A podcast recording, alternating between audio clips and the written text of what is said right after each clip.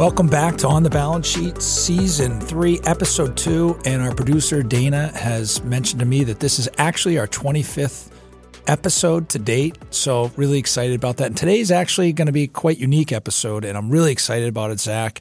As you and I, as well as our colleague, Managing Director Joe Kennerson, are going to kind of answer several questions, which I think are really on a lot of bankers and, and folks from credit unions' minds as to how this year may in fact play out. And we might play a little bit of point, counterpoint, and be devil's advocates as we go through these conversations. We have our own chance to quasi weigh in on what's going on in the marketplace and maybe even give a few predictions that hopefully age well, but maybe they won't. So, yeah, time will will certainly tell. And for the listeners, I think they're all aware. Last year we did this with our president Matt Pieniazek. Didn't do questions, did a little more themes.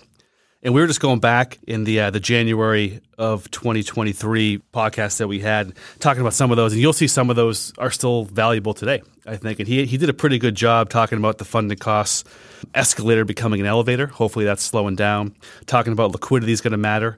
That was, this is before SVB, you know. By the way, a couple other things about inverted curves and some of the hidden risks in NII that I know have all played out. So he did a great job. Joe, no pressure this year, trying to follow in Matt's footsteps. But I think it's going to be a great episode. Again, a little different than having a guest on, but hope the listeners you know t- have some good takeaways from this overall. Yeah, Zach, that funding cost escalator looks like it's turned into kind of a moving walkway, if you will, yep. uh, at the top of a of a long long ride up. But also, as we mentioned before, being joined by Joe Kennerson, Joe has the benefit of just being off of a trip to acquired or be acquired, the conference that took place a couple weeks back now. And Joe has some terrific observations. Joe, thank you for joining us and uh, very much look forward to kind of what was on other bankers' minds at that conference. Well, thanks for having me, number one. And I, I, want to start by saying that I think you guys are doing a great job. It's been fun to listen to this, and uh, I'm excited to be back. So, yeah, uh, a lot of, I guess, key themes from Acquire Be Acquired out, out in Phoenix, and hopefully to you know, share a couple of those as we talk today. Absolutely. So, why don't we get kind of right into it? Zach, we've kind of thought through a handful of things that, that are really emerging as we're several weeks into the quarter here. So, we're all, you know, right in the thick of speaking with a number of financial institutions. And I'll tell you, it's just about every conversation is starting kind of and ending really with the general theme as to hey, look, when will deposit pricing pressure finally recede? When is it going to end? So, Zach, weigh in. What do you think? What are we looking at in terms of, and what are you working with and speaking, and what types of conversations you having with your clients? Yeah, it's it's the start of every meeting.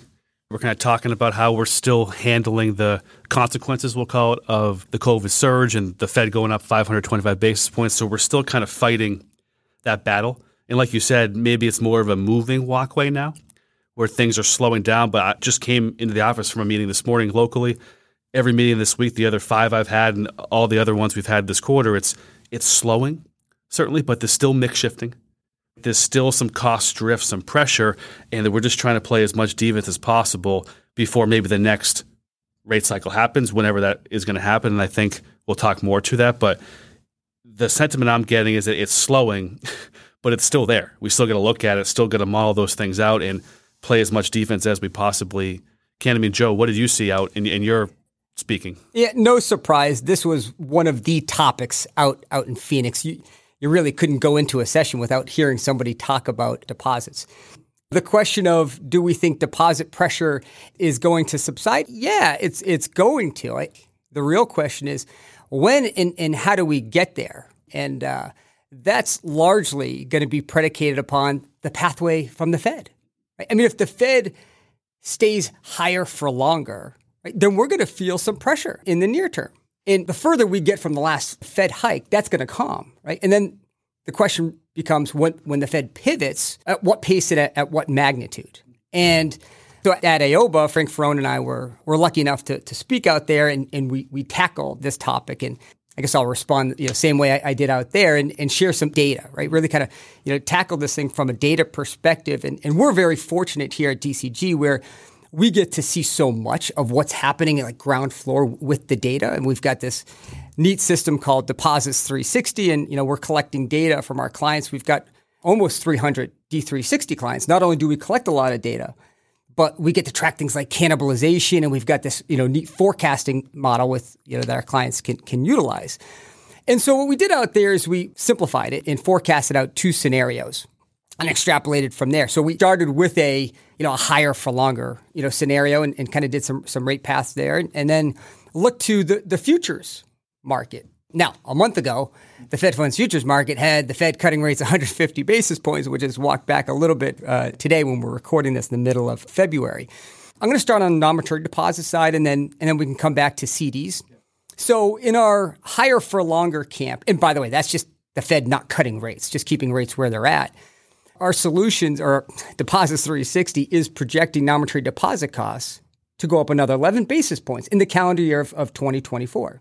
Now, 11 might not seem like that much, but that's an all-in number. That's that that includes non-interest bearing checking. The starting point is like 105. So we are still seeing that pressure. That's you know, we just lived that in January. I will say that within that analysis, a bulk of that is a continued shift in mix. Less checking, less savings, more in premium accounts.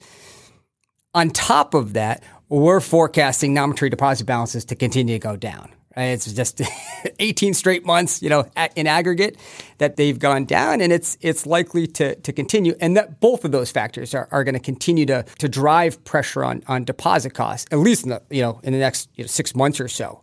In the Fed funds futures scenario that that we modeled out, we projected non-maturity deposit costs to go down 10 basis points. But it's hard in a podcast to talk about that because you got to visualize the curve, the pathway, right? Because that's a point in time to point in time a lot of that is you know realized on the back end, meaning that the lag pressures are still kind of being played out. And so that all kind of amounts to the fact that yeah, this we know that the first half of the year is still going to put some some pressure on the non-maturity deposit costs.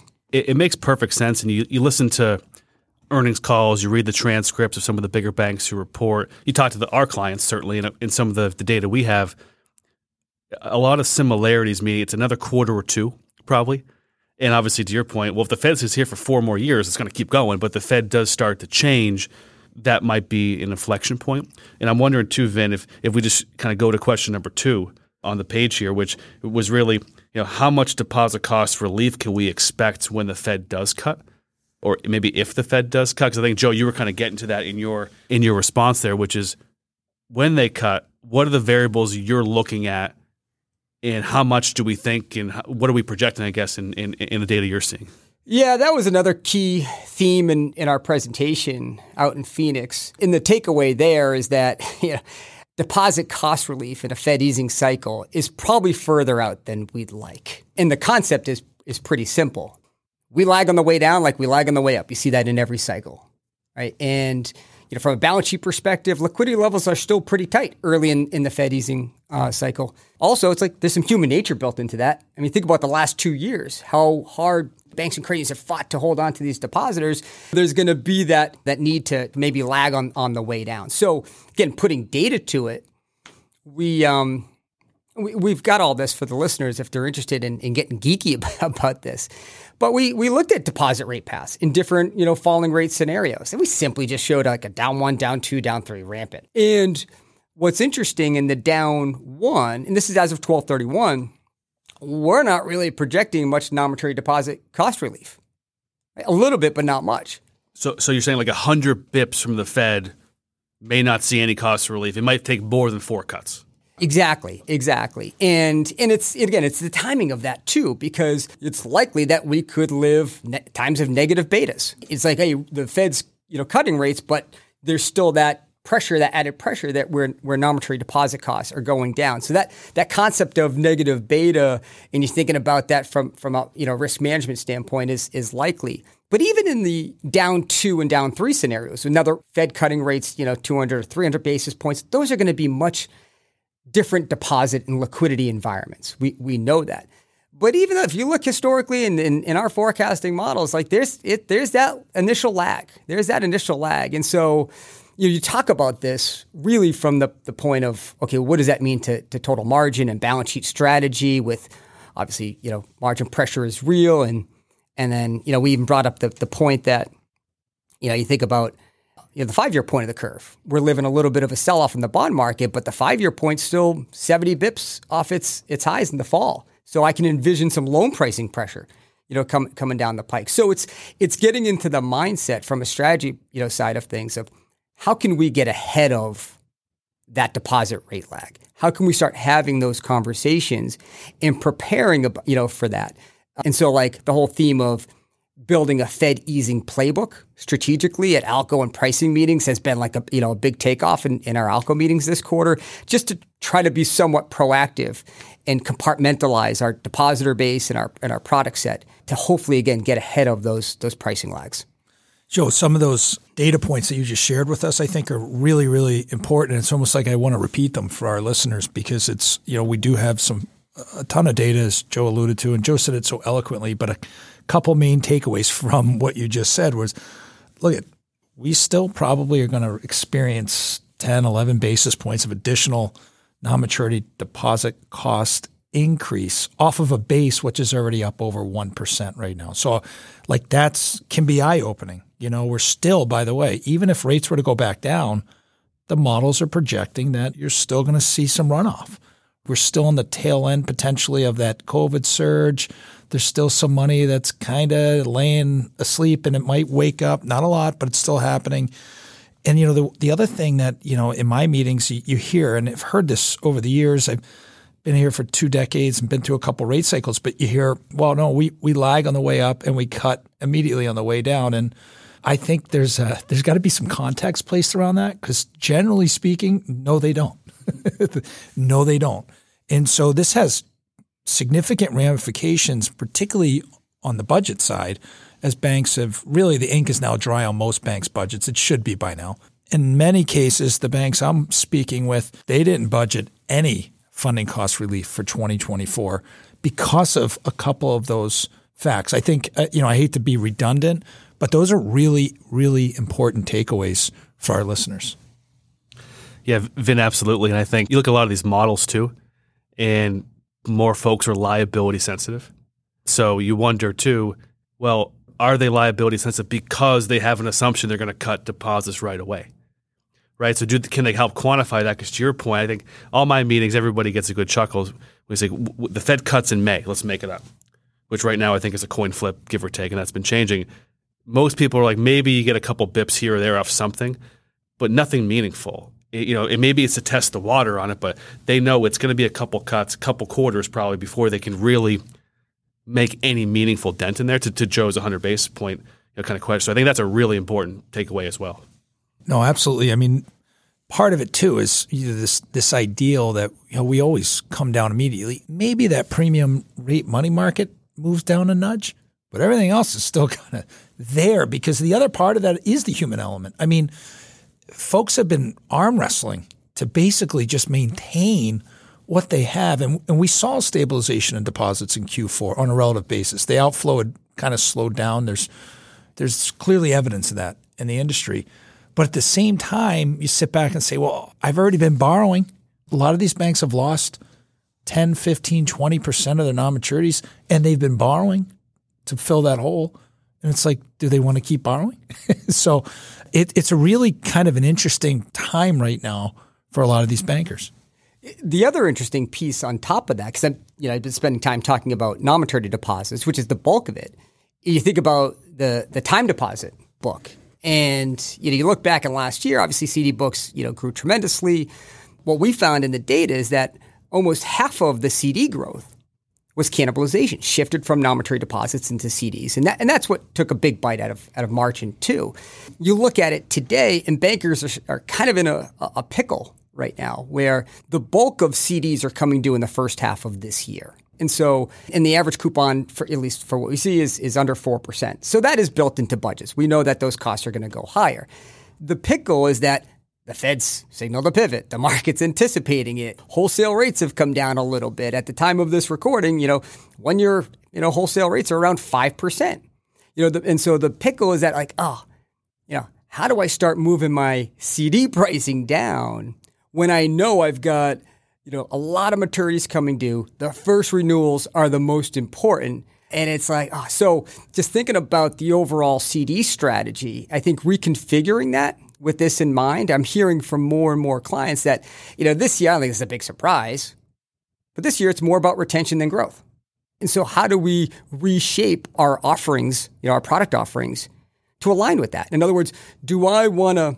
Well, here's a question Where do I think I would have to be priced? Ask your team this. Where would I have to be priced on CDs? Just to hold the line, not to grow, just to hold the line. Start there. And for most people, it, sh- it shouldn't start with a five. And and also, if like it's retention's a strategy, how does you know, you know, how do you think about that? In other words, just having one CD special is that the best way to go? I don't know if I'd want to I'm going to reward depositors that are, you know, have a, a good banking relationship with me. Do I want to pay close to wholesale market rates on single source CD relationships? You know, so how do you kind of think about that dynamic when you're starting to try to posture for, for rates to go down? Yeah, Joe, part of that D360 tool that you alluded to earlier before is that there's, uh, we give the benefit also of surveying the folks that use it. And you know, one of the survey questions was, "What are you anticipating for deposit growth in 2024?" And to your point, where the overwhelming sort of takeaway is, "Say we're trying to maintain our deposits, retain them, if you will." I think the answer that we got overwhelmingly was zero to two percent is the expected growth for deposits, and you know, I also think that's kind of interesting because I, I had a recent conversation with the head of retail at a several billion dollar bank and we were going through a bunch of analytics and trends and trying to determine what the right number was for their forecast. And she came to me and she said, Vin, I, I got to tell you, all signs are pointing towards we're, we're going to shrink. And I go, well, yeah, that's that's pretty obvious. And she goes, I've never given my board a budget with a negative number. And she goes, so what what do you what do you think I should do? I was like, well, you can lie or you can tell them the truth. so it is. It is obvious, and and that's a great point you make. Where you should start this conversation, which is a very important conversation as we go through this year. Uh, what rate do we need to be at to keep this money in here? Um, it's it's really that's one of the things we're spending a lot of time on in these ALCO meetings and using data to inform those decisions. I think actually, Zach, I think that discussion is a perfect segue for our third question of the day, which is when do we think margins may potentially recover in 2024? It's a tough question because there's so many variables that Joe laid out, that you, that you laid out. But I tell you, a lot of things I'm, I'm looking at, and these are all dependent on where rates go, certainly. But I think second half of this year, you're going to see some some better lift on that, and that's not just because the Fed could be cutting, right? I think a big, big, big piece of this, and I'll throw the asterisk out there. Obviously, if there's a massive geopolitical event and a recession and huge credit issue. Like those are things that we have to deal with. But I'm just saying if, if things are still reasonably okay on that front, you get a lot of loan cash flow. Folks, a lot of bond cash flow, in some cases coming back to us, that are going to be able to reset a lot higher. And it just takes some time. And we're, what, two years from the start of the hiking cycle? A lot of folks they knew in the past, hey, when rates are hiking, we don't want to go too long sometimes. So a lot of people did some swaps for two years or borrowings for two years, three years, and those things are all starting to come back. You know, too. So I think you're going to see some lift. I'm hearing it from the bigger banks. I'm hearing it from some of our clients on that front. And then you get the deposit piece, where obviously, if that can help, then that's only going to add some more benefit there. But that's, as Joe said, that's super dependent on the short-term Fed funds rate and, and how that is. I don't know if you agree or or disagree. No, Zach, the way I think about it is the absorption of your funding costs or overall, you know, liability costs, you, you probably have fully absorbed that cost by and large as we enter the third quarter of the year. Joe talked about that sort of tsunami of CD promotions that are all coming through and some of them are at three, some are at 350, some are at four, but it seems like Fed stays still here. They're going to reprice up to some degree. But at that point, then there's sort of a de minimis, you know, amount of CD maturities for most institutions as we look through the data in the final quarter of the year, second quarter. And you know, this is all pretty intuitive. A lot of banks and credit unions were targeting maturities in the beginning of this year, thinking the Fed by now would be on its way back down. And uh, clearly, we're not there yet. Who knows? It could happen, it may not. But it seems like at least that variable in terms of your overall funding costs, you're probably reaching its apex as we get into the third quarter of the year this year. Now, then the question becomes on the asset side of the balance sheet, can you get the loans on the balance sheet and can you get investments at yields that are greater than existing portfolio? I, I think that's not a question that has an easy answer or solution for a lot of organizations. Joe mentioned earlier about the two year point on the curve or the five year points on the curve where a lot of assets can be tied to. They've now come back down. and so I get this question all the time in my travels of late. Hey, Vin, should our loan pricing come back down? And I, I almost kind of laugh internally because it feels like, yeah, it, in theory, it, it should come down, but you never got it up to where it should have been to begin with. So you're coming down off of a level that was too low to begin with. So it just really kind of depends. You know, another variable for certain institutions is the degree of prepayment they're going to get we're clearly seeing prepayments slow. So we have models which suggest here comes cash flow off a legacy three or four, 450 asset that's going to be repriced just by virtue of getting some early prepayment on it. That, that's just not happening. There's no real incentive for any of us to kind of go back to our bank and say, hey, I don't like my 2% mortgage. Give me a 6% mortgage. So these models, you know, Zach, you hit the nail on the head. These models are clearly there's a lot of different variables you got to be very careful with. And i think three of the biggest variables are how are we going to price when rates go back down? How much of our core deposits are we going to hold? Are they going to keep sort of sliding over to the other side of the balance sheet? How many assets can we actually get on our balance sheet what do prepayments look like any one of those variables can play a huge huge part in kind of what this year ultimately looks like I'm a glasses half full type of guy, as you know. I'm hoping that we get better margins, at least into the final quarter of the year. I'm looking at a lot of our models, and our models show lift. They show the levels of income improving. And that's interesting when bankers look at that and they say, well, that's, that's a good sign. It is a good sign. But let's not forget, you're just kind of working your way back to income levels that you had a couple of years ago. You're still not there per se. So a lot going on. I'll put it down that I'm hoping that we get better margins in the final quarter of the year. But there's so many things that influence that.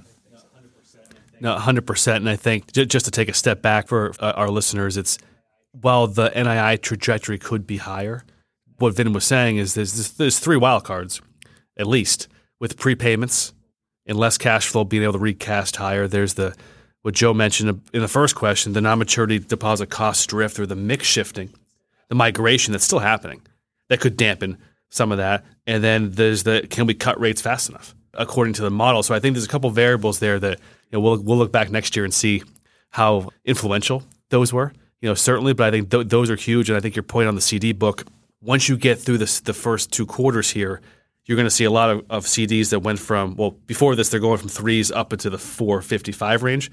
Well, CDs today, they're 10 months, are going to mature in December, and they're going to go from five, hopefully, down to 475, 450. And that, that was Joe's point, I think, on the CD side is start chipping away there. The latter half of this year looks empty because all the CDs coming due in the first half are going to get pushed out there. And that's when you'll get some relief if you're disciplined and you've done the work on that front. Yeah, the, the re roll in the latter half of the year of this current roll that's coming through, if, if you will. I know one of our other things that, you know, it's interesting. The, you look at the bond portfolio and the market sentiment, some of the media attention that's been given to the bond portfolio and specifically, you know, some of the unrealized losses in those portfolios. It seems like there's been sort of a, a negative connotation in, in that regard around investments. But I want to turn it over to you, Joe, because I, I think you you made a comment to me before, and I really want you to answer this question, which is why we shouldn't be sleeping on the bond portfolio. Yeah, I've, I've talked about this with, with some clients and some webinars, and you always get a little shaky when you get to this topic because it's it's uh, it's probably an unpopular take, which is to don't sleep on the on the bond strategy for for this year. And the argument is clear; it's crystal clear. In thinking about like why would I even be talking about a, a bond strategy? You know, because we've we're we're reeling still from you know the unrealized losses. You know, and and there's this thought of like, okay, I'm looking to change my asset mix, you know, not add to, to investments. Or how the heck am I going to leverage or buy bonds, and, you know, with the curve that's this inverted? Or I'm going to have to utilize capital, leverage my balance, you know, and so uh, I'm looking to preserve capital. So the argument is is really strong against it. And I, and, and I think we all get that. I think there's also an argument to to have a, a good conversation with your team at Alco about this. Because at the end of the day, you know, when you're in an environment like this with a sustained inverted yield curve, you got to turn over every stone. Okay. And by the way, I think your audience knows this, but we're coming at this from a completely independent perspective. We're, we don't, we don't sell bonds. It's just, you know, we're at the level of just, let's just talk about it and just figure out if it's a, a worthwhile strategy. And so then I position it by, okay, what's the argument for considering this and having, having this discussion? Number one, the cycle. In, you're not trying to be speculative, but as banks and credit unions, we generally, I think we buy bonds probably different than most entities. Like we, we probably look at our investment book for like liquidity first, then interest rate risk.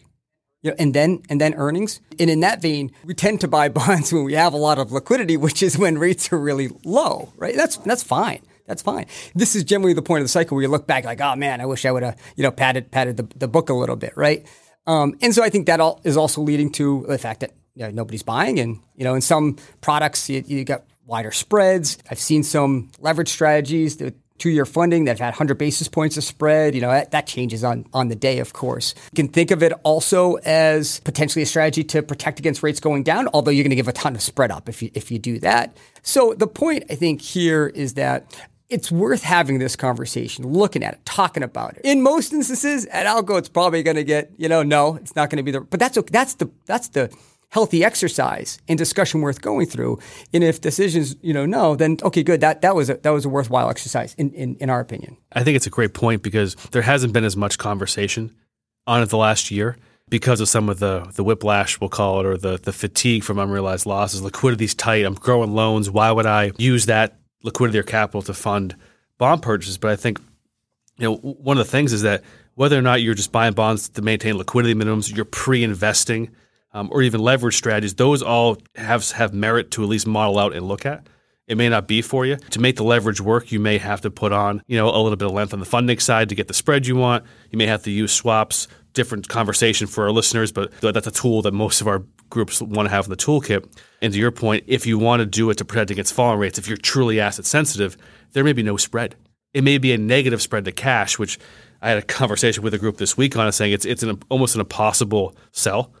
But some people see the merit in it. You know, if you have a lot of capital, you have a lot of liquidity, it might make a lot of sense to do stuff like that. And I'm not saying this is for everybody, but your point, Joe, right, is you got to have these conversations. It's been a sleepy portfolio for a little while after the the binging of 2020 and 2021, and we, you got to reinvigorate that conversation because there's there's some reasonable things you could do there, even if it's just doing some pre-investment to get some of these yields. Because who knows if they're going to be here down the road? Yeah, Zach. One of the things, if you're not careful, is you're going to wake up one day and you you know would have taken all your bond cash flow here and used it to fund loan growth because it seems so expensive to go out and raise retail deposits and then you look at how much liquidity you now have. And again, for our listeners who may not be initiated, I mean, kind of our view is that you take the collateral which you have, you take collateral on your balance sheet and use it to you know pledge against borrowings in some cases, and you get to a place where you're actually not at a, a minimal level of collateral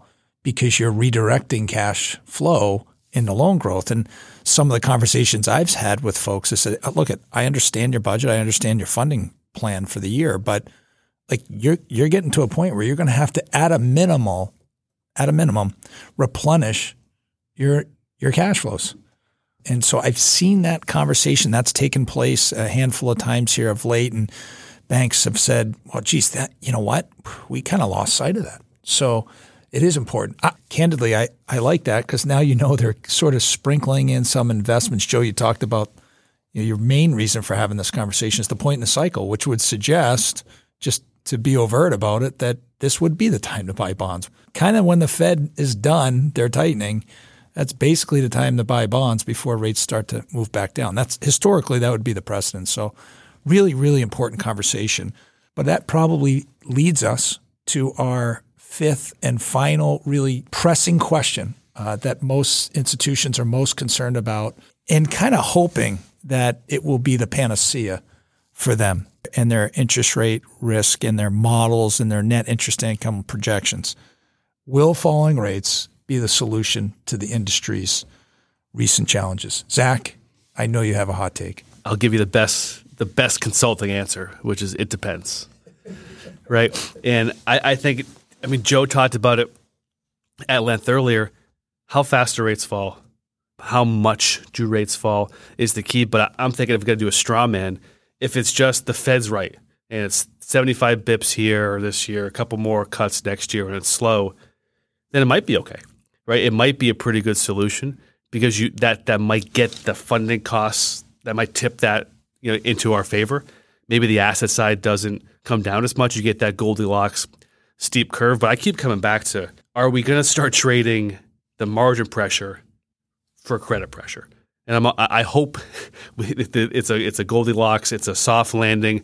Everything's great. It's the mid '90s. Couple cuts, from Greenspan, then we're off to the races again. I don't know. I'm a risk manager. You're the you're the glass half full guy. I'm the glass half empty guy. And I just keep coming back to I'm not sure if it's a solution. It might be for for for a period of time, but if this there's a very high correlation, right, with rates falling and credit issues or recessions. Right, you can go back and inverted yield curves, look back over time with like Campbell Harvey's work, who, who's I think it's eight out of eight when the three month Treasury has inverted with a ten year you know your recessions. If you look at the two versus ten, it's like eleven for thirteen or something like that. So it's a very high correlation that falling rates, especially meaningful falling rates, might help the margins a bit, but it's not good on the credit side. You know, I'm not sure if we want to talk about credit today, but I'm not seeing a lot at this point. But you certainly see one-offs of commercial real estate, office space, multifam. The unsecured loan side certainly is a, a challenge. You're seeing delinquencies at their highest in over a decade in some of those areas. So those are the things that it's a, it's a panacea for the near, the near term, possibly, uh, but over the long term, it, it worries me um, a, a, lot lower yield curve. Yeah, the credit component. We always talk about how managing interest rate risk is so important. You know, it's eighty to ninety percent of a institution's bottom line is the spread business, and it's, it's clearly the beating heartbeat of an organization. However, ultimately, that wouldn't necessarily submarine you. What submarines is the credit side, and you know, I was at a at an institution whose headquarters was in an office building uh, located in an area where there's a ton of volume, major highways. And I went into that parking lot. This is a big building and a nice building. There was 12 cars in the whole parking lot. It was like a ghost town. And uh, actually, the main entrance I went up through pops me up on a floor, and then I just walked through, I don't know, 30,000 feet of empty office space. And then finally got into where I had to go. That's not a great omen.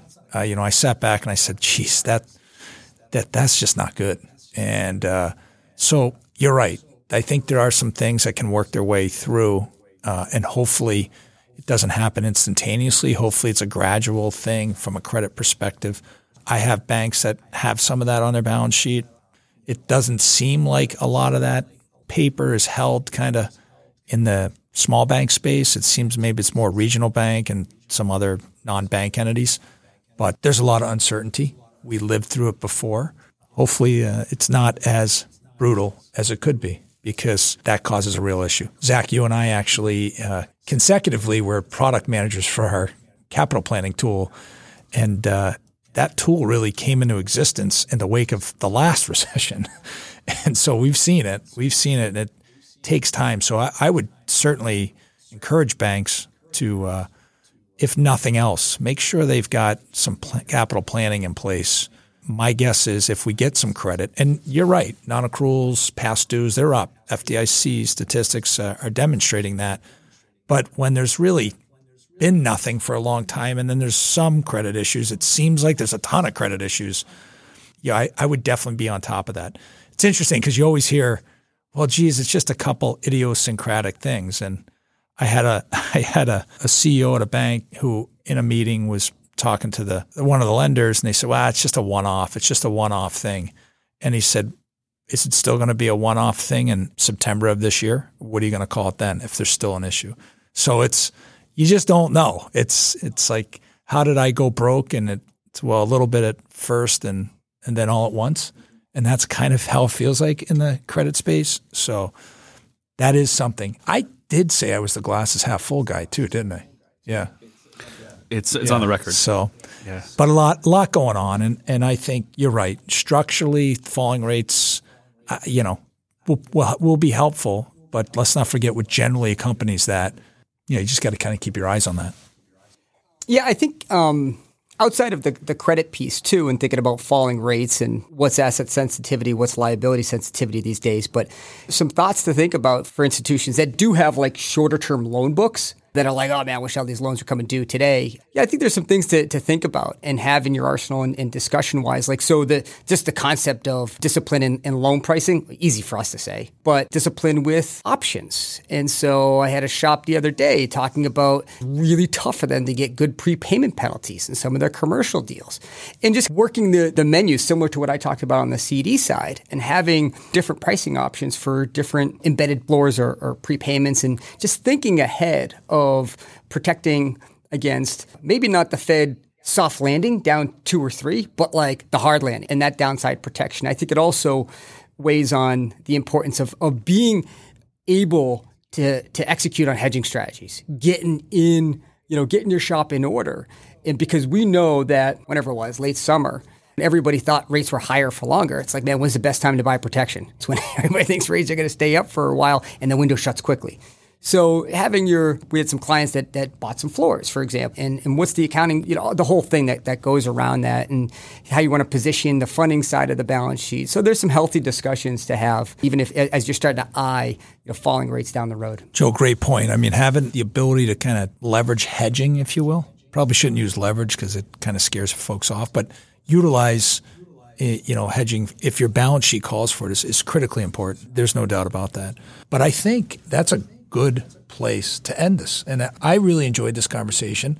And we thank our listeners. Hopefully, you folks did as well. And obviously, thank Joe. And Joe, it is a pleasure to be joined by you and, and to hear your insights because oftentimes, like uh, Zach and I, our, our paths don't really cross. You know, we're, we do get on a call once a week uh, as a consulting team and talk, but uh, it's great for you to join us. Thank you so much. I appreciate it. Thanks for having me. You guys are doing a great job. Thanks, Joe. And hopefully for our listeners, thanks again for all the support. We hope you at least got a couple takeaways from this or at least maybe some different topics for conversation to kind of bring into your ALCOs because that's, that's what it's all about at this point. So thank you. So that's a wrap. Thanks for listening on the balance sheet and uh, hope you'll check in with us next time. On the Balance Sheet is a podcast produced by Darling Consulting Group, DCG. All views and opinions expressed by the hosts and guests are solely their own and may not represent those of DCG. All third parties are independent entities and are not affiliated with DCG. This podcast is intended for informational and educational purposes only and is not considered as advice. All views and opinions expressed are based on the information available at the time and may have changed based on current market and other conditions. For more information about DCG, please visit www.darlingconsulting.com or email us at info at darlingconsulting.com. Today's background music is provided by John Sib and Coma Media and can be found on pixabay.com.